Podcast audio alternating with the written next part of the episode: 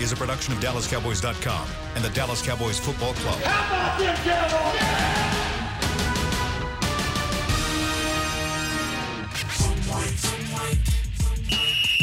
Let's go, baby. Are you ready for a break? Uh, yes, Are you ready for a break? absolutely. Ready for a break? Yeah, and um, so much for that. It's time for The Break on DallasCowboys.com We were on the break. with Nick Eatman, David Helman, Ambar Garcia, and Derek Eagleton.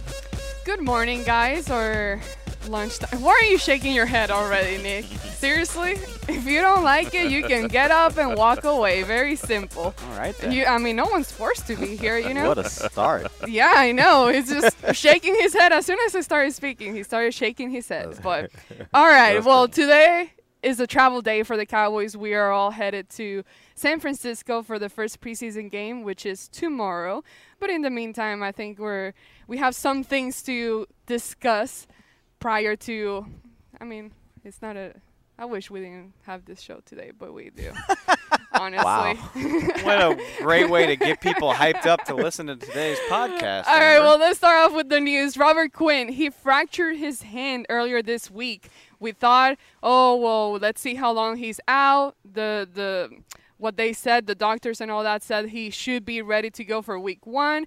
Then yesterday, the news comes out that the NFL has suspended Robert Quinn for 2 games and that came as a surprise for some of us. Uh, some other people maybe have started hearing about that for a while, but just wanted to get your thoughts on, on what this means for the Cowboys and what they're trying to do at defensive end. Obviously, we still have Demarcus Lawrence recovering from the surgery. You got Tyrone Crawford from the hip injury. Then you have. Um, Randy Gregory. That's the other one. Randy Gregory, who you still don't know what's happening with him. He's suspended uh, indefinitely. So, what's going on here with this position, and what do you think this change? How does this change the game for the Cowboys? of the 10, 11, 12, whatever the number is, Pro Bowlers on this roster, how many how many of them do you feel great about for week 1 right now? That was my question yesterday, Yeah. yesterday's show, right? And it seemed like across the table, everybody was kind of like, "Eh, I'm good." I well, But real quick, I, I, I feel the same way. Yeah. I really do. Yeah. Like I feel fine. But it is it is funny that uh, what Travis Frederick kind of a question mark. Zack Martin dealing with the back. Uh, Demarcus Lawrence hasn't practiced. Byron Jones hasn't practiced. Robert Quinn is now suspended. So yeah, I get I get it. running back isn't here. the running back's not here. Wow. Yeah. The receiver's not practicing. Like Yeah. there's there's a lot. But my point is my point is that there is a lot of just not being here. And I'm I, I get I get your point, Dave, that you think most of these guys will will still be there once the games actually start. I'm just a believer in. I do think whether you play them in the preseason or not, I do think there's a reason why you do these practices. You start building the chemistry. You start building the because I mean this is a new offensive coordinator. He's trying to figure out how he's going to call this thing and what things work and what things don't. And you take a guy out and put another guy in, and it changes sometimes the dynamic of how something works. And so I, I just look at all that, and I, I think that this is going to be one of those years where the Cowboys, and you've seen this, you've probably seen this before with individual players or with a team, where things don't really start clicking until week three or four. Um, you'll see that a lot of times with veteran teams because a lot of them don't do a lot during the preseason. And so the first couple weeks, it doesn't seem like it's really flowing. It doesn't seem like it's really clicking. Um, I think the Cowboys might be in for a little bit of that. Good thing for them. They're playing a couple teams at the beginning of the season that are not as tough as some of the teams they're going to play a little later, at least on paper, as far as what we what we think of those teams. Um, and so maybe the Cowboys can withstand it. But I don't, I don't, I don't like the fact that these guys are all missing right now because I think it's important. I just think the vast majority of these dominoes will fall into place before September 8th. Obviously, Quinn will not. We know he's out for two games. Uh, we- Question mark on Tyrone. yeah, yeah, and but the vast majority of these big name players, I think, will be where they're supposed to be, which is the field for the Giants game. So I'm still not that worried about it. I don't think the the Quinn situation. Uh, you know, I, he hasn't looked that great out here. I mean, he, it, it's early. He's a veteran. He's going up against Tyron Smith. It's kind of hard to look great, but I, I do think that they were counting on him to be a guy that, that could you know provide some stability and experience to that position, uh, even on the opposite side of, of D Law. So, but it's nothing that they haven't done before. I mean, this team is is got plenty of defensive guys that get suspended for the first couple of games. 17 since 2014. 17 It's a lot. Wow. 17 Overall suspensions. players, That yeah. includes multi multiple offenders and all that stuff. But Since when? What year? 14. Rolando multiple times. have said like nine. Randy multiple times. Scandrick, Irving multiple times. Demarcus. Demarcus, Hmm. Gregor, um, Hardy. I, did Oh. Henry Melton have one too? I don't. It's there's a lot. I don't know. I don't think Henry Melton did, but it's a lot. It's too many. But All Well- on defense. that's just the defense. Well, Robert Quinn's situation is kind of interesting because once you see what his agent put out as a statement of what happened, it was about a medication that he takes for seizures and something happened in the pharmacy. There was some kind of cross contamination from another medication, and the, there was a percentage of it that got in there that popped up that is used to cover up uh, substance enhancement abuse or whatever it's called and there there is a battle there of what how things went down and them saying that the NFL has said he they believe he was innocent yet they still suspended him two times now I've seen a lot of people asking on Twitter about this and asking if he is innocent, why doesn't he challenge it and try to fight for maybe just one game suspension or no games at all? Do you guys know how this possibly can work or what happens He has now? challenged it. He, he has appealed it. This was in April. He's appealed it. Usually it's a four game. I think they've reduced it already to a two game. So uh, this is kind of it's unprecedented, really, that it's a two game suspension. So um, Which when we heard about Yeah. it, that was our first thought Yeah. was mainly it can't be for PEDs because that's always four, and Yeah. then they, he got two. So that tells you they already reduce what they normally don't reduce. this is similar to the Scandrick thing, I think. Yeah, because and we talked about that. Like it was, you know, they changed the policy not to include his, you know, what was in his test, and he got it reduced. That's the thing. They do a great job of keeping this stuff under wraps because you know we just heard about it yesterday. Pretty much everybody just heard about it yesterday, except for Robert Quinn and and his people. They've been going back and forth with the league about this since April. They took the time. His legal team, like you know, subpoenaed or whatever the records for this pharmacy to look at this stuff. So that gives you an idea of how long they've been doing this. So I think it's pretty set at two. Can have a, a long conversation about the league's policies and their standard of doing businesses and how inconsistent it is. It, it's not going to change a whole lot between now and when Robert Quinn has to serve his suspension, unfortunately. All right, well, let's move on and start talking about tomorrow's game, which people are excited. One of the main questions that come to us when we start having preseason games is what kind of starters are going to be playing? So, who do you expect to see playing in this game as far as the starter? if you are healthy, I think you'll see just about everybody. Uh, um, not a, not for a long time, probably a series or you know a set number of plays, eight to ten plays.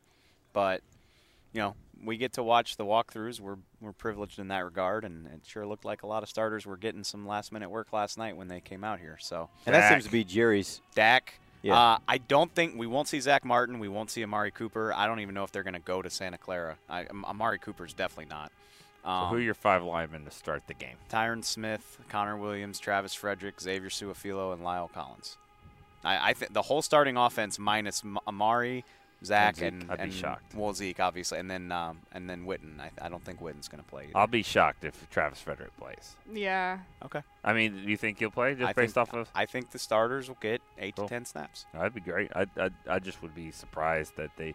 I mean, he just did one on one the other day for like like this week, I believe, for the first time. Travis Frederick himself is the one that said one on one is stupid and doesn't really apply to Yeah. centers though. Like he was like, I hate that drill. I don't encounter those situations in football ever, so I don't like doing it. So. I, I, the center's usually doubling on somebody. Yeah. It's rare that he's got just a guy that's kind of isolating him in space. So I think I I mean I'll I'll we're gonna sit next to each other. I'll own up to it if I'm wrong, but I think the vast majority of the starting offense is I gonna get a so. series. I, I think that'd be great. I just would just the way they've handled the Frederick thing. I it would it would surprise me if he if he was out there, but I guess we'll find out. It We'll won't. find out right here. It won't be a lot.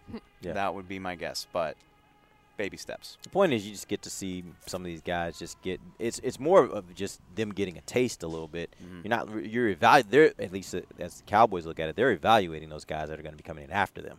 Like they know what these guys are. They're just mm-hmm. giving them a little taste to kind of get them in the flow a little bit. It's not it's not going to be much in the first preseason game. So I hope Travis does get some time. I think it's important for him to do that, and it's probably important for them to see some tape of him doing the real thing. And you know, they said before practices even started that he had the full go. They didn't need to be cautious with him. Obviously, you you want to be if you need to be, but thing is, you got two more preseason games where those vets will play, and they'll play substantially in the third game. So Yeah.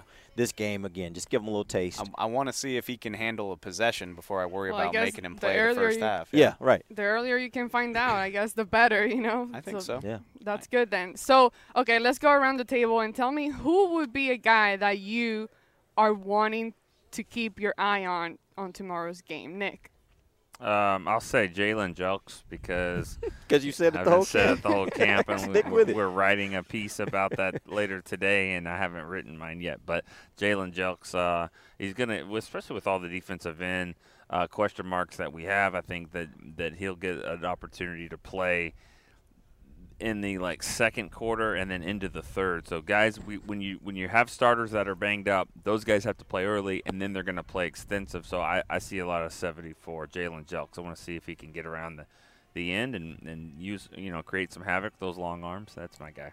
I'm right there with you. I would say uh, another defensive end, Dorance Armstrong, and I I think he's going to get a ton of playing time. He'll he, he may be the guy to start. I would yeah, assume probably. he's going to start, and he'll probably when the other starters start coming out, he's probably going to stay in a little while longer. Um, so you may get to see maybe a half of of Dorance Armstrong. I want to see how he matches up against other competition than the guys out here, uh, because out here he's looked really good in my opinion. Um, again, a defensive end doesn't have to win every time. Defensive end wins one time per game throughout a season. He's going to be a Pro Bowler. So I want to see if he can do that. Can he get a win? Can he get one win this week? And that'll tell me a lot about what I'm thinking or what I'm seeing out here and how it translates to an actual game against other competition. These games, like we just said, you know, even if we see the starters, it won't be much. This is where you want to watch the middle and back end of the depth chart for sure, because they're going to have to do most of the heavy lifting. You inspired me on this one, Derek. I want to watch Dalton Schultz because Witten might not play at all, and if he doesn't, Blake Jarwin's not going to play the whole game. I think, you know, he's not this established vet, but I think he's earned that where he doesn't have to play all 60 minutes of this game. So uh, I would expect Dalton Schultz to get a long look. Um, you know, a few quarters at least, and we'll see just how far he's come. No better time to see if you're a good blocker than going against real competition. And we know how much they like to run 12 personnel, which is one Love it. one running back, two tight ends, which means that even with the starters, he's probably going to be Right. out there some. Yeah, I would agree. Now, who would be a guy that you think might surprise all of us? Hmm. Ooh. Oh, I know. What can I give two? Because I like to throw them together, father and son, Mike and Joe Jackson. Fa- Okay, I was like, I'm just saying. son. Like I just, I, I and I've, I've probably Archer? maybe, maybe I've been a little high. No, I don't think so. I think Nick's just been a little lower than everybody else But what? on Michael.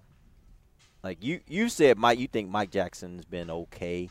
I think he's actually been pretty good. Wasn't it you? No, I don't remember talking I thought it about Mike somebody else that told me- said other that. than he's got really long arms. I don't. Re- I, I don't. I think I I think don't know. I think Mike Jackson and Joe Jackson I think have been pretty good out here, and I'm interested again to see them against other competition Yeah. uh, because both of them are guys that yeah you like that they're draft picks, but they're not guaranteed a spot. But I think they're right there on that cusp. If they can make some plays in this kind of game and surprise you with a with one one big play, then it kind of pushes them up into that realm of yeah they got to make this team. They need to make this team right. so those are two guys I think could could surprise you. They do it every day out here, so I assume one of them will do it in the game. Either Jon'Vea Johnson or Jalen Guyton is going to get behind somebody. Is John Vay a surprise at this point? He won't be for us, but for I guess for fans out there. I, I mean, Yeah, it will If- be if, if he this is your takes f- it to a game. If this Yeah. is your first look at the Cowboys and he brings in some 40, 50, 60 yard catch, yeah, I think that'll catch people's eye. Remember Yeah. Eric Rogers? Yeah. See, no, you don't, and neither do fans. I He was number the name. 14. He was great out here at Oxnard for like He like never three did it in a game. He never did anything. I think he, he he plays in the arena league now. But but Jon'Vea has been he's been way more involved than any guy I can remember. Yeah. Like we we talk about those kind of guys all the time. those guys usually are doing that against second, third team guys. Jon'Vea's been out here But running with the ones a lot. Here's the thing, though, is well, we'll see. He might get to run with the ones for all I know, but he's gonna it. it it's going to hinder him too because he's going to be playing with the second and third offense. Like it's going to be Mike White running for his life What are you trying to because Jake Campos is trace, chasing after the defensive end. Like preseason football gets ugly in the second half because you got guys that aren't that good. So if he can do it But- with a lesser cast, then You know, be that being said, it happens all the time. The offensive line can't block anybody in the second and third, you know, second half. But it's not like Michael Strahan's living on the def- on the Cowboy side of the ball. Like it's not like he gets eight eight to ten sacks. You know, yeah, Have we but yeah, noticed but we that? but I think we've also noticed though that that eh, well, I don't know. I mean, I, I just guess think it's I just think little it's the uh, Cowboys' offensive line has been so bad. I don't remember a bunch of defensive ends just getting three to four sacks Yeah. in the second half. Like, wow, he's good. which also So you know fix their line. as much as we as much as we talk about them not making the team, like you'd like to think that the Mitch Hyatts of the world could maybe hold their own against you know back into the depth chart competition. That's the one thing Colombo said right after the draft. I remember asking him about, yeah, you got some good guys in free agency there, and the college free agency was like, well, when we get to the preseason games, we're now going to be able to block a little bit in the second half. That was his first statement. Really? So we'll see. Now Brandon Knight was is he's, He's not banged playing. up. Yeah, Banged he's not gonna Carter play. off the field, not going to play. So it's Hyatt and. Is that it? Like the only guy they got now? High at night. and- they had to sign. Pooney? oh, no, Pooney's gone. I know man. that they signed him, but now he's gone. Uh, they had to sign a guy from Michigan who's got like his name. three names. I can't remember. them. Puna? They're- Oh, they, the the guy guy, they they signed on like Wednesday is going to play on Saturday. Welcome to the NFL. That's fun. So we'll see. but luck. if one of those receivers takes it to the game, I think it qualifies as a surprise. William William called him the off the bus guy. Yeah, he did. The tackle.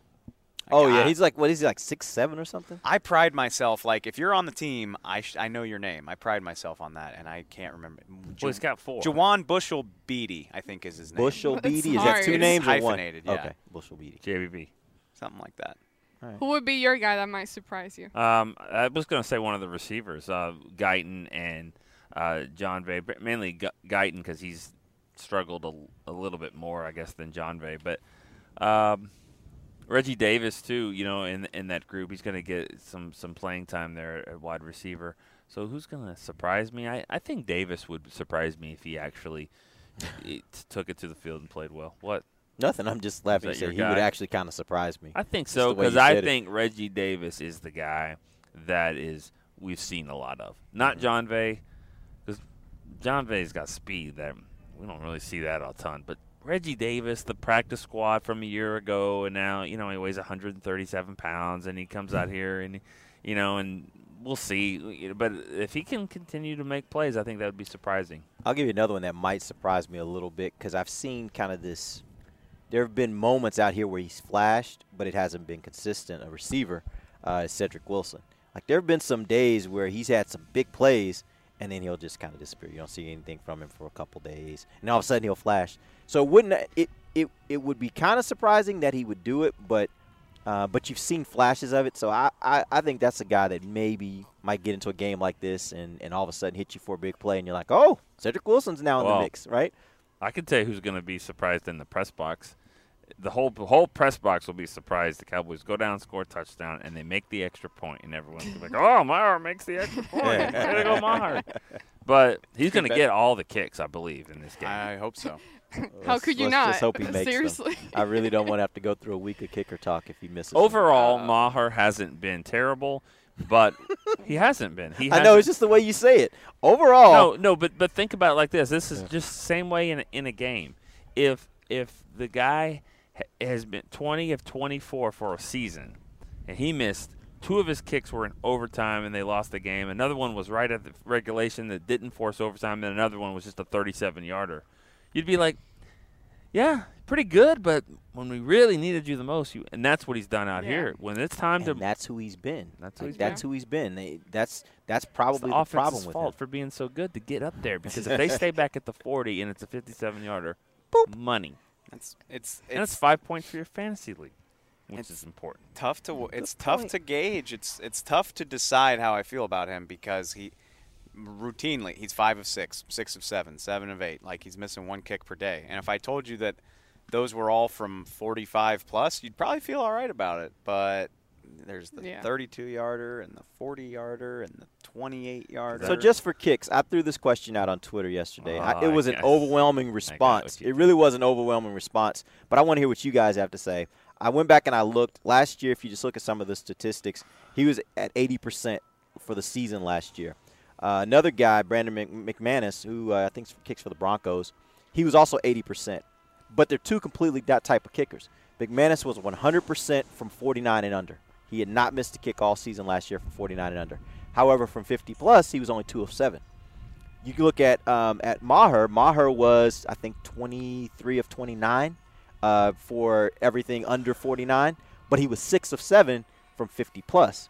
Which do you prefer? You prefer the guy that's money under 50, but you get beyond 50 and you probably aren't going to make the kick, or a guy that beyond 50, he's pretty money. Like he can get you those really long kicks, but not horrible. Hmm. But he's not going to be. He's going to have some moments under 49 that are going to be like, how did he miss that kick? Which one do you go with?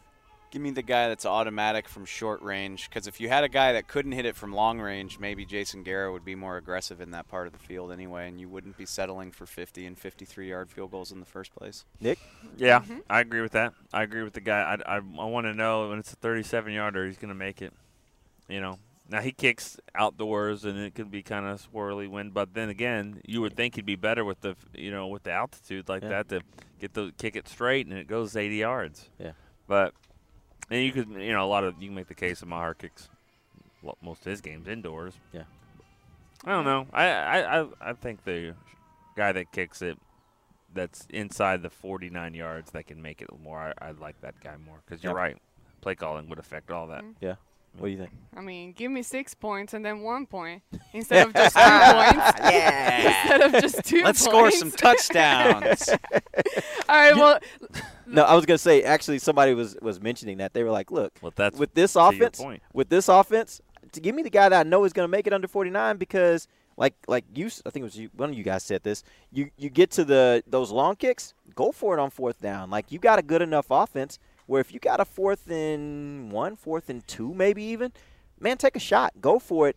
Because you know your kicker's probably not going to make it from that distance, rather than settling when you get to the forty-something yard line and and then trying to just make a, a long field goal. Fourth and two on the 40 eh, with a percentage that you're going to get it. And then if you kick it from the 47 and miss, then they got the ball at the 47 yard line. I think the percentage of making it fourth and two is better than making a 57 yard field Yeah. goal. And then and they get the ball seven yards back here. So, yeah, they should go for it a little bit more. But well, let's go ahead and take a quick break. When we come back, we'll keep discussing this and other fan questions that we have coming in.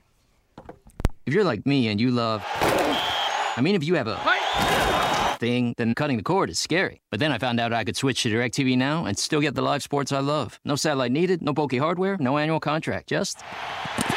Get the live sports you love. Try DirecTV Now for $10 a month for three months. Visit DirecTVNow.com. DirecTV Now. More for your thing. That's our thing. Use code REALDEAL. Limited time. Price for a little, little package. After three months, renews monthly at full price. Currently minimum $40 unless canceled. Prices may change. New subscribers only. Cancel anytime. Content varies by package and may be limited. Restrictions apply. You want the most interesting, up to the minute Dallas Cowboys news straight from the star in Frisco? How about exclusive and on command? That's right, news and nuggets you can't find anywhere else. With our exclusive Cowboys content on Alexa, you can have all the answers secrets, stories, and more. What's Stephen Jones thinking during a game? What's Joe Looney's favorite pregame meal? We take your questions to Cowboys players and coaches, and you can hear the answers directly back to you. Just say, Alexa, open Dallas Cowboys. Star Sports Tours is the only official fan travel partner of the Dallas Cowboys, offering exclusive game weekend travel packages with sideline access and photo ops with current players, alumni, and cheerleaders. That's not all, though. You'll get to talk X's and O's with Senior Director of Player Personnel Will McClay, and of course with yours truly, me, Bryan Broaddus. You can trust the official fan travel partner of the Dallas Cowboys, and with us, you'll travel like a pro. Visit cowboystravel.com to book your travel package today. While a player could look good on paper, it's when he's out on the field that you really find out what he's made of. That's why the Cowboys rely on more than just stats and scouting reports when building their team. When picking a tractor, it's why you should rely on more than just specs and features. You've got to take it out and put it to the test. The Cowboys did when they named John Deere their official tractor. Experience one for yourself. Visit myjohndeerdealer.com slash football. Back to the break. Welcome back. Before we went on to break, we were talking about the kicker position, Brett Maher, and all of that. Now, there is another kicker out there that I've seen a lot of fans mention and ask about. This guy is 44 years old, and he he made 20 out of 21 kicks last year with the Falcons, and then he was let go this offseason. Matt Bryant, a name that has been floating around when it comes to this team and the Cowboys possibly bringing him in. Thoughts on this this opinion that fans have on this guy? 15 years ago, they brought him in for a workout here with Parcells, and he was he was old then. He was you know a journeyman, 29, 30 year old kicker, and uh, he didn't get the job then. And I was sh- shocked that he's been doing it for 15 more years. Uh, yeah, he's. I mean, he kicks. Same situation for the Falcons. I mean, you know, I mean, half his games are pretty much indoors, and if he can do that for Atlanta, he's probably better here. He only missed one field goal last year. I don't know. That's what I'm taking that. Yeah, I'm taking you at your word on that. Yeah. Actually, there's another That's one. I 20. Yeah, a bunch of people messaged us about it last night. Uh, the Ravens have a backup in their camp named Kaare Vedvik. Uh, Vedvik? He hit from 55. He ain't gonna make the team, by the way. That's well. That's why I'm, I know, I'm just- bringing I'm it joking, up, my I'm guy. joking. It's the- that's the joke, He hit from 55, 45, and 26. And you know, typically I roll my eyes at trade rumors, but if you've got a good second kicker, because we know Justin Tucker's amazing, Mm-hmm. you're probably going to trade him when it comes time to make roster cuts. So something to keep an eye on. I'm I'm totally content to wait until we get back from the West Coast to worry about that. Let's see Brett Maher kick in two games. He'll have two games to kick a bunch of kicks, mm-hmm. and if this is still really troubling, Yeah. there will be options I think- I as you get the- closer the- to the season. I think the the question is is what is troubling, and that's because Dan Bailey and the Dan Bailey that they had for a period of about three to four years was one arguably one of the best in the history of the NFL, and so they've been. So what is because is is what Maher's doing now? Isn't that what the rest of the league is doing, other than Tucker and Nope. maybe? I did that study too. Where there were last year. He, last year he was ranked 24th in the league as far as his field goal percentage. 80. Uh, at 80 percent. That's 24th. And there were eight kickers. Um, there were eight kickers, so that would be a quarter. I'm sorry, what a quarter of the, the league. Yeah. Mhm. Uh, that was above 90 percent. So it, it's not even like he is. If you rate him relative to other kickers in the Yeah. league, that he is still right there around that, and we just have a warped perspective because we just watch him. It's not that he is. He's in the lower part of the league, lower quarter of the league when it comes to his field goal percentage. Troubling to me is if the same pattern continues, where stuff inside of 40 yards is either dicey or no good, and you have no confidence that a kick that's going being taken from the 25 or in Right. is not a safe bet.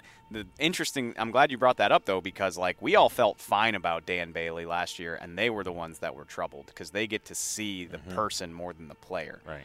And that is what gives me confidence about Brett Maher is that they see the person and they like the person. At, at Yeah. least last Yeah. time I checked in, that was Which the kicker case. matters. The person matters, Absolutely. right? It- like that's the part that. And explain to people why you say w- that. I don't, people why you and say that. I don't say person like he's a nice guy. Right. That's not what I uh-huh. mean. I mean he's confident. He's not down on himself. He's got a good attitude. He believes in himself, Right. and he's right. Bad in- situations and don't kill his his psyche. He's right in the mind, which is what you hear about he- kickers so much that they're head cases. Well, apparently last year, I mean, Bailey, his confidence had, had changed to the point after the year before that they got to the preseason and, and the games, and he wanted to kick with the same operation. You know, wanted to give LP, Chris Jones, kick it. And LP's not going to play the whole game, and they got another snapper for that. And so Bailey kind of wanted to have those kicks there, and so that became kind of an issue. And Maher, even now, Maher apparently is more of the just put the ball down. Yeah. Just just don't give me the laces. I don't care who snapped it, hold it. Just put the ball down and I'll kick it. And so they do love that part of him. But at the end of the day, it's gotta they gotta make it.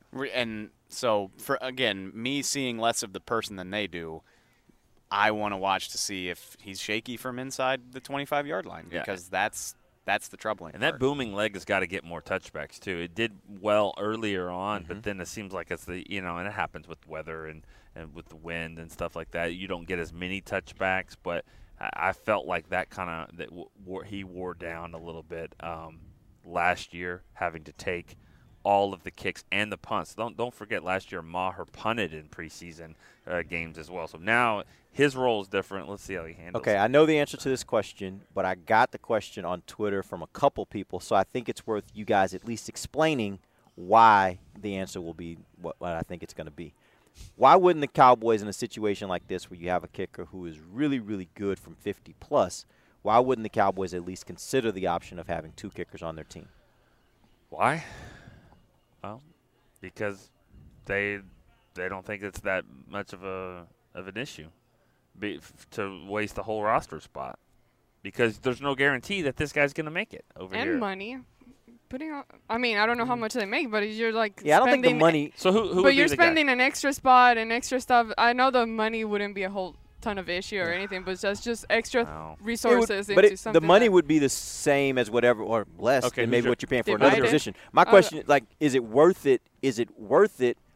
It's 'Cause a good idea. It's a good idea. If one of those guys punts. If one of those Yes, guys can if one of punt, them can punt, great. yeah, and I think teams have done that where Yeah. you, you're the long kicker. That makes But sense. it's not Yeah. the 53 that's but you the can't have more than two. You're saying you, you sh- but you can't have more than two kickers because of just the way your roster's made. It's not so much the 53; it's the 46. There get you to the go. 46, man. It's tough to have three guys that. I mean, you have four guys that don't do anything. You have a snapper, punter, big kicker, short kicker. That was the answer I was hoping you would give because that's the answer I think that It's- really it's- is the legitimate I think answer. four members of your team that are that play what 12% of the snaps in a game. Right. Uh, yeah, I mean, although well, and that's actually that is a really good point because I'm sitting here thinking like, well, what if they carry a third quarterback? Is that really? Right, right. But But he's not active. Third Yeah, quarterback he's not will never dress for a game, And that's the point. It's like you're you're trying to figure out if unless you got a lot of injuries, getting to 46 is sometimes pretty tough, right? Mm-hmm. And do you have the luxury of being able to make a kicker one of those guys, I a say second kicker? I say this in jest, but like not really. And no, I do. Oh, but We're just fake kicking here. oh darn, what if? I mean, just just go up to his room tonight and say, Jeff Heath, get to work on if we're well, he him said that he said Get that him yesterday, and I laughed at him. He was like, "I'm not joking." But was like, okay. they're like, just work on it every day after practice from now until the season starts, and let's just see how good he is, and if he can handle it, he but may. you think he can do what kickers may- around the league that do it on a day-to-day not- basis and all they I'm do? You not think do asking better him- than him? I'm not asking him to hit from 45. I'm asking him to hit extra points and chip shots. I, I get that, but my point still is for there's still kickers in the NFL that all they do is kick and they aren't 100% at that range. That's- so you're I'm expecting not- him to do that. I'm not fully serious, but Okay, part gotcha. of me, part of me, if he worked on it every day for the next month, I wonder how good he'd be because he Mm-hmm. he woke up and didn't know he was going to kick in San Francisco and did pretty damn well on like It six hours notice. Pretty good. It was So, pretty good. which, I just, which is that's actually the easy part. It's the kickers when they start thinking Yeah, all the time, true. Right. and the pressure is probably easier. He's when sitting it's on the bus adrenaline. riding to the game thinking, "Oh, I Gotta hope they don't call me Right. at 35 yards to win the game. Like I don't want to do What that." what do you know? you think kicker if it's if it's twenty to seventeen and the offense is driving? I mean, obviously they want they want they want to win the game. Yeah, I I know where they, you're they going. want to win the game, but like, do they want? Do, like like in overtime, you know, like in overtime is either you kick the field goal or you score. it. Do they like? I Mm. want this. I want It, this. it Or it's like, depends, but that's the point. If you got a kicker who is who wants them to score a touchdown, most likely he's not your he's not going to be a good kicker. Because with any of these positions out here, the best players they want the ball, they Yeah. want the opportunity to make the play in the critical moment because that's just what they do. They're like, And- I'm so great at this, I want the opportunity to show everybody how great I am. From at everything I've heard, Maher's that kind of guy. Right. Even coming off a miss, he's like, "Give me back out there, I'll nail it." Yeah. Right. Uh, which is, I say this all the time, but that's how I, I'm not wired that way. I, that's how I know I'm not because if it was me, I'd be like, "Come on, Zeke, just bust this thing, man. Just bust." You're over there just rooting hard. You got the towel out. You Get this thing the in the crowd end zone and don't put this thing on my shoulders. I don't want that. But that's also, I mean, that just tells you what kind of special mentality it takes to play at this level. And, and you talk about any athlete. I mean, basketball is probably even more so because it's only five guys on the court. You see their faces, and you're taking that last second shot. Like, think about the the mentality you have to have to say, "Give me the ball. to win the game with everybody watching me, and I'm on a center stage, and I'm the guy. You know? Self doubt is not in their vocabulary, it's and not. I, I'm just like, how? Because that's all I do. All right, uh, well, let's keep answering some of these fan questions. One of them is asking, are we going to how much of Kellen Moore's playbook are we going to get to see in tomorrow's game? Probably not as much as you want to, if I had to guess. And they don't tell us what they're going to run, but it's preseason. They don't even game plan. Like they they don't, you know, there's no intricate plan for this, and they also They script. There's a difference between scripting and game plan, yeah. right? And then on top of that, there's no way in hell they want to put meaningful stuff on tape for other teams to look at when the season rolls around. So Which, by the way, right now, no team has really reliable footage on what he likes to call. So why give them that Mhm. when you get to go into a season and be able to catch everybody by surprise because they don't have any film on it. I think about that when They I, don't know his. I think about that when I videotape every snap of practice. I'm like, knowing the resources that NFL teams put into these things, there's probably guys But the around the, diff- league watching my grainy cell phone videos. No, but the difference is the difference is you're just taking an isolated play. They still know. don't know in a certain situation what does he like to do. What is his propensity to do in this situation? That's where they're going to have an advantage at least for the first part of the season. Oh, it says third and six at the 27 yard line. no, I don't think they do. I think they probably would have shut us down if it was that. I think uh, I think it'll look very vanilla. Yeah. Who do you think will lead the team in receiving yards? Cooper, Cobb, or Gallup? Oh, I thought it was for the game. Cooper's not well, going to now play. we're doing random Yeah, things. Cooper now. Cobb. Cooper, Cooper's Cobb. oh Cobb. Well, Cobb might not play either. I don't know. No, the game- in the, the season. season. Oh, Wait, I'm are, sorry. Are you talking, Sorry, you- sorry, did you say sorry. yards or receptions? Yards. Yards. It better be Cooper. Yeah. After all that if we're about to see, if we're about to get, the, if this contract's going to get I- done, it better be Cooper. I think it'll be Cooper. I'm. I mean, 80, 80 to 100 catches, 1,100 yards, something like that. Can I change your question? Something like that. Go ahead. Between Cobb and Gallup, who has more yards? I actually somebody asked me about that because I've been raving about Michael Gallup. Yeah. And somebody was like, "Well, you know, what do you think his season's going to look like?" And I'm, I'm like, it's still probably not going to just like boggle the mind because of the way this team is constructed. They're run heavy. I assume they're going to have an All-Pro running back who will also catch a bunch of passes, and then you've got Cobb and Witten who are going to be ready-made targets for Dak. Right. Which Cobb that may mean volume for Cobb, whereas in, you know, Gallup's going to be he's going to make some big plays. 38, 554 touchdowns. something Gallup? Like that. Wait, say again? 38 catches, That would 550. be that would be disappointing after what we've seen five out here. Because he he only had I think 38 was his exact tally last Oh, year. 39, 551, five touchdowns. I'm gonna buy into the hype enough to say that I think he can hit 50.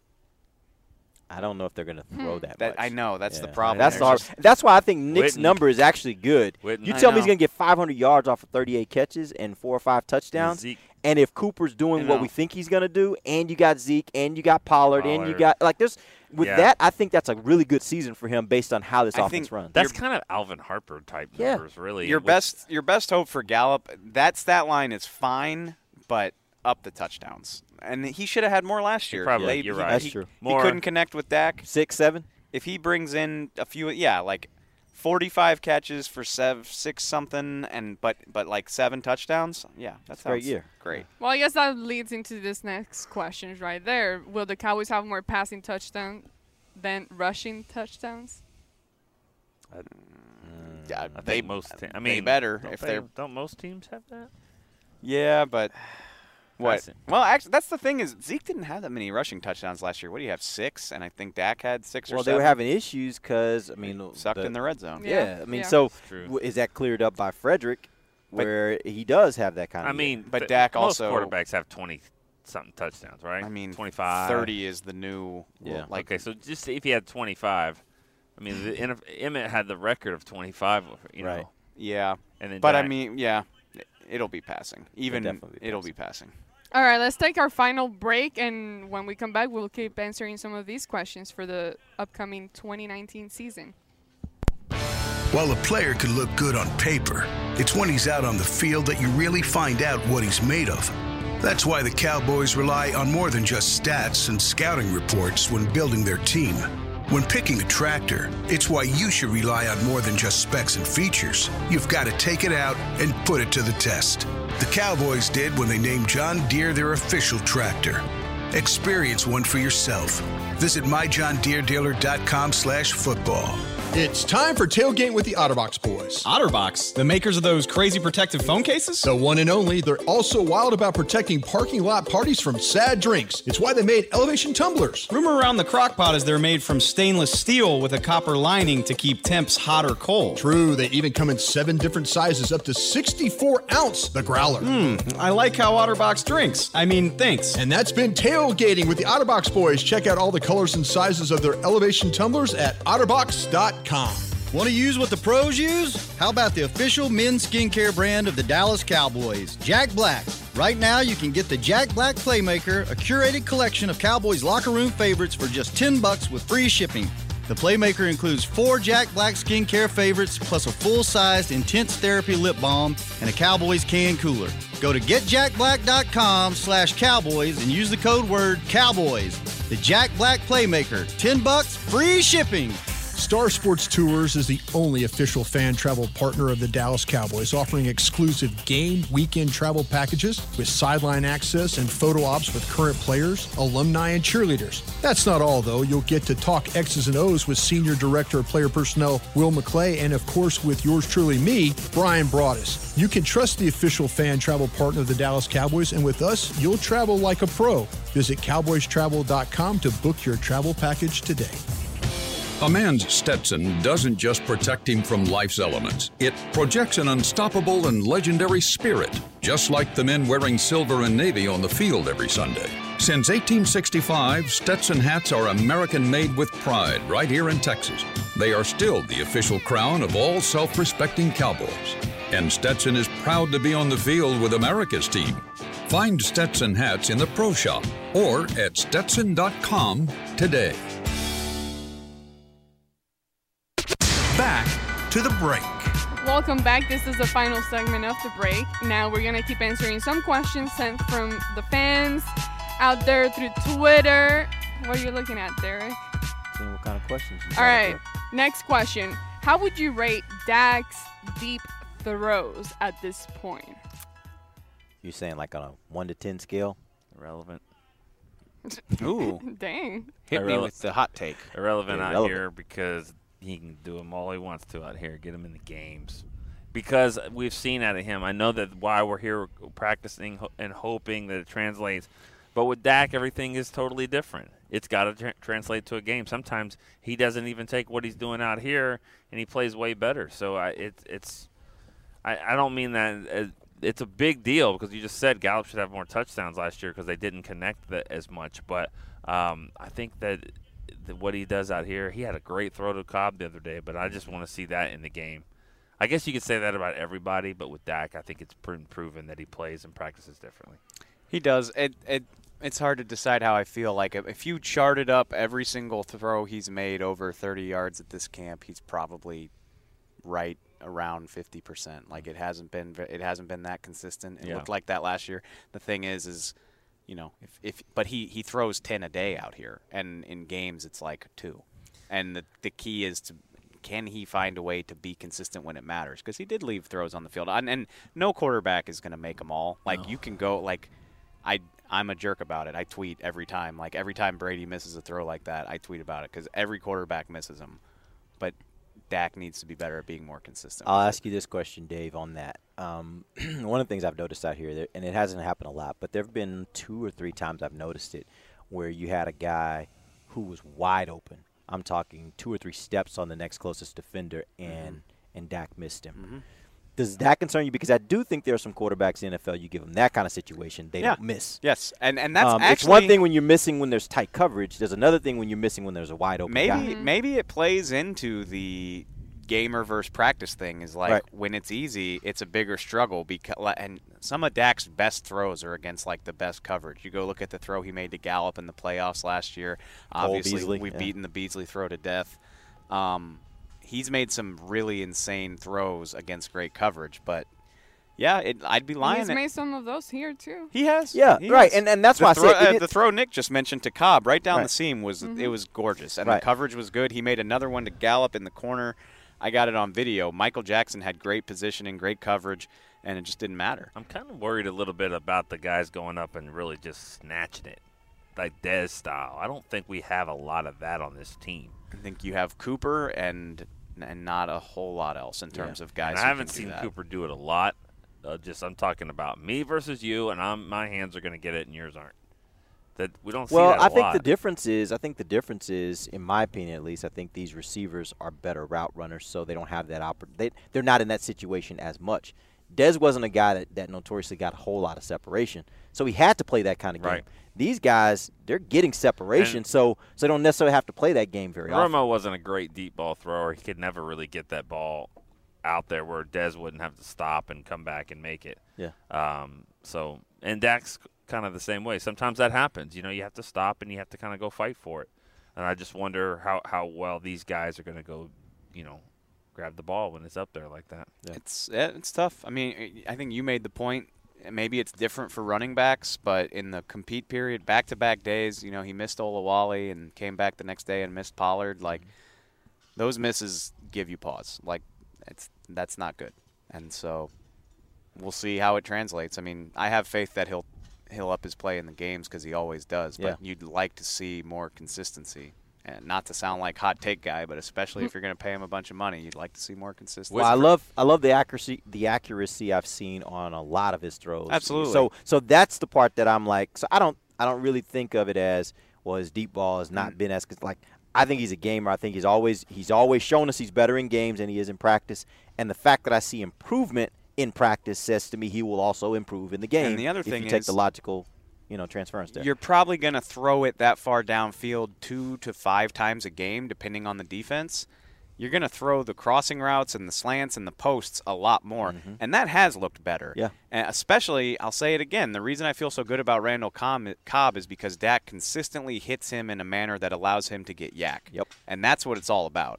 And if he and can he's better at that than Cole Beasley, his replace that who's he, who he's replacing. if he's consistently hitting those 10 to 18 yard throws like he has been, then I'll take what I can get with the deep ball because that's that's not this team's game anyway. This isn't the bomb away offense. This ain't this ain't the Chiefs. I, it would be fun to follow Pat Mahomes, but we don't have him. So Yeah. You can still follow him. I mean, well, professionally. Yeah, okay, So yeah. Well, let's switch up the conversation a little bit. Do you think that Linehan letting getting let go had anything to do with Witten's return? You're just trying to start mess. Hey, these are Ah. fans sending in questions. What do you want me to do? No, I don't, because Witten Witten has Witten pumped out the same stat line for 12 years under like m- multiple different coordinators and multiple different ideas. I think Witten was miserable in his old job and realized he still could play and still wanted to play. So he would have returned regardless. I, I, I, mean, think, I think the yeah. question is valid. I think they, I think the phrasing of it might have been ba uh, flipped around. You said Linehan. What? What did you say? Linehan getting let go had anything to do with Jason coming back. I think I think Jason returning, he, he probably the fact that Kellen Moore was the was the coordinator and, and what he likes from from Kellen and liked him there. I don't know if it was like if Linehan's here, I'm not coming back. But it's like I like that I can change. see what what Kellen's going to do, and I like I I think I I think ten and six and seven and one in the final eight games with Amari is the reason why he was like which okay, but and if somehow He which that wasn't- that would have that was never going to happen, but if somehow Linehan had if everything had just stayed the same, you still think Witten would have come back. I do. I do too. yeah probably I think so. yeah I, it's I think a he- combination. but but you were right. You were right. It's I think it. I think it's what you said at the end there. It's about the fact of how this team was playing at the end. Um, I think Jason probably looked at that and said, you know, what I could bring as a tight end, if they had that during that stretch, I think they could have gone farther. So I think I can actually add something, and I think this is a really good team. I think that's why he wanted to come back. On top of the fact he was, like you said, And- probably not having the greatest time sitting there watching the game and talking about it versus playing. And his future wasn't there. I mean, we all we all know it. Some are, some people Yeah. are good at some things and some aren't, as we talked about today in other areas. Don't go there. Well, this is supposed to be my respite. I get away from all the management stuff. I Well, we got about 30 seconds, football. and we'll be back there, right? We're Go about to wrap sorry. this thing, right?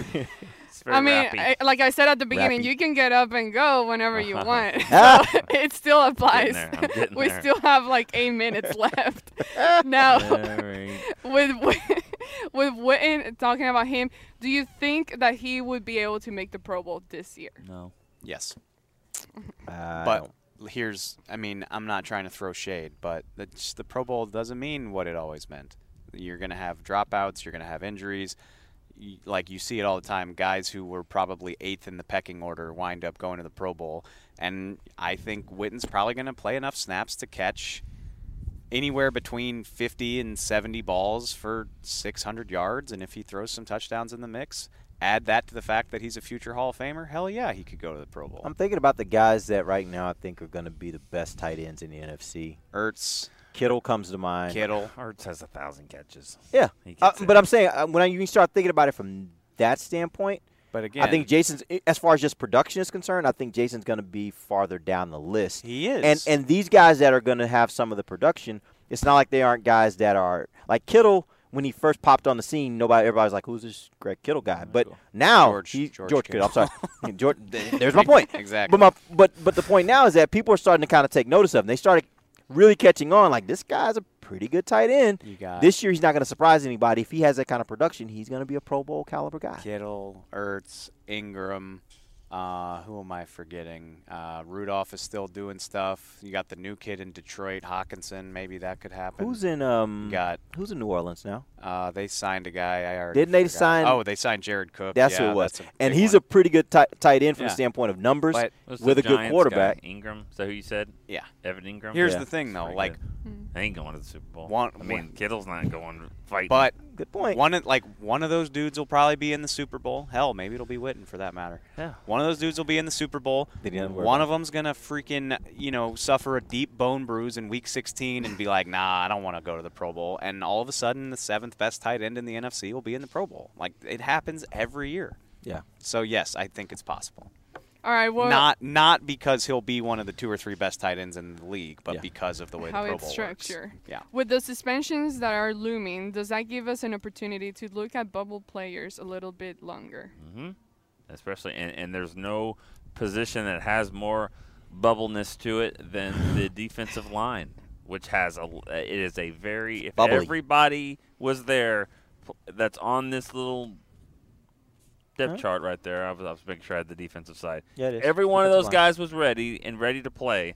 It would be a very tough cut. I mean, that's Would it- be. You got 16 guys there: Woods, Crawford, Taco, Maliek, Covington. All those guys you think are going to be there. Demarcus. That's Quinn. that uh, that Then what? Trysten Hill, he'll make it. what's that legendary clip of Romo the day Quincy got cut when he's like, "Ain't cutting me today." Yeah. Mm-hmm. Well, I bet Taco Charlton felt some semblance of that when he heard about Robert Quinn. Yeah. Hmm. I mean, like Daniel Ross, has played, been here for two years. Was pretty good at times last year, and then he might have had some inactive moments. But he looks like a bigger guy. Like he gained 15 to 20 mm-hmm. pounds. I mean, but no one even talks about him even being in the rotation because they got Covington, they got they drafted Yeah. Hill. Yeah. So And But he- he watch he- him be here. He contributed last year. He was you know, he was Wise. part of that. Wise is a guy I thought about bringing up as far as like a surprise on Saturday night because you would imagine he's going to play a decent amount. Yeah. He's, he's flashed some stuff here. I wouldn't be surprised if he bowls over a guard or two on Saturday night. 16 linemen. Uh, can they keep 11? They can. They have before. It's rare. I think in All four, right. in 14 they It's not did as hard to cut five then. In- Soto, Walker. I just Ross. feel like every time I think It is they're every time I think they're only Huh? going to keep Jelks, maybe. Every time I think they're going to go long, they keep like eight. Like one year they kept eight, and I was flabbergasted. So Well, I mean, we still have the guy getting carted off the field in one of these games with a you know high ankle sprain or something, and he's out for a little while. I know it happens, but I'm just It saying does happen. The, these things trickle. That I mean, Yeah. they work themselves out. Well, with that, the whole suspension things and some of these guys um, not being available for the beginning of the season, how much does that affect maybe what they're trying to do with the roster of maybe keeping somebody else at another position, but now they're having to carry more Mm. at that position on the D line? Well, with the sus- with the suspension, it's the Quinn thing. It, it it. I mean, it's not good that he's suspended, but it helps them because he doesn't count toward their roster. Now, let me ask you this though. It just from a procedural standpoint though, do they have to get down do they have to have him on the roster when they first get to 53 and then they can move him, which means they still have to have that spot or can they immediately move him to No, the suspended no. list? Like 90 guys, you got to get to 53. Yep. You got 37 cuts, right? Yeah. 37 cuts. You got to cut 33. This guy goes to injured reserve. He's out for the season. These three guys. This guy goes to suspension Okay. list. There's all these different. So different. you don't have to. So there's no point where you have to make a decision No. about the roster because of him. No. You basically keep an extra guy until he's Right. off suspension. Quinn immediately Has- hits the suspended Has list. Has Rico been claimed? I don't think so. I need to check Just on that. curious. He had he he immediately goes to reserve suspended at like 4:01 Eastern on August Saturday. 31st. That's a good thing for the Cowboys It from the is, standpoint of just the and roster. Whether And then- whether it's Taco, whether it's uh, Ross, whether it's Daniel Wise, like Somebody's gonna get one two of weeks. those guys will Yeah. get that spot Yeah. most likely for two weeks. And then some, then somebody gets hurt in a different position, and, Right. and Yep. they stay around. Yep. So it's good. Yeah, you, you hold on as long as you can, This basically team, NFL. this team knows how to handle suspensions on the defensive line. Like they know how to handle not it. novices. Their experience Wait, there. well, yeah, Yeah. Watch the suspension thing. It, w- it won't work against them because obviously they'd love to have Randy back. But if Randy were to come back, then that's a spot you don't have all of a sudden. Week Sure. three, he'll come back. Hey, we'll see. Who knows? Hmm. and you're still keeping I an don't eye on what might happen with Crawford. So there's a lot that's still kind of I'm- undetermined yeah, there. between the possibility of a suspension and the fact that he's on PUP, like I'm, yeah, I want to know what's going on with Tyrone. Yeah. one way or the other. Yeah, exactly. All right, well, I think that's all the time we have for today. Uh, we'll be traveling later on over to San Francisco. Derek, No, do you want to? San Jose. San Jose, oh, as Nick made okay. me remember. We're going to San Jose. All right, All right. Uh, it's right there. Do you but know do you want to go ahead and promote the the broadcasting where it's gonna be televised or what you guys do for the game? Yeah, yeah, sure, absolutely. Uh, what we're going to do this this year, actually, the NFL has changed some of the rules, and they are allowing us to stream the game live on our mobile app and our uh, and our website, but only for people in our local viewing market. So if you're in the local viewing market, you can watch it on the app or the mobile. Uh, you can watch it on the app or our website live while the game's in progress. For those of you outside of the market, uh, what we will do is the same thing we did last year. You need to get the connected TV app. You can get it on Roku, you can get it on Apple TV, and you can get it on Amazon Fire. But if you have that, uh, the morning following the game, we will have the game uh, available on our connected TV app. It's called Cowboys Now, um, and you'll be able to watch it uh, from there. And, and obviously, that makes a little more sense for the preseason because you don't care as much about the outcome as much as you want to see different players. Um, so you can go back and watch that the following morning. So Sunday morning uh, this week, you will be able to watch that game on connected TV. Thank you, Derek. Thank you, Nick. Thank right. you, Dave, No for problem. your presence Good today. job. Good job, AG. See you guys on Monday. We'll be back then, and hopefully you get to watch uh, this game, and we get to see some players gonna shine out there when the lights come on. Thank you so much. This has been Cowboys Break on what is it? What's the On ending? DallasCowboys.com Radio. radio. Bye. Ciao. This has been a production of DallasCowboys.com and the Dallas Cowboys Football Club. How about this, Cowboys? Yeah!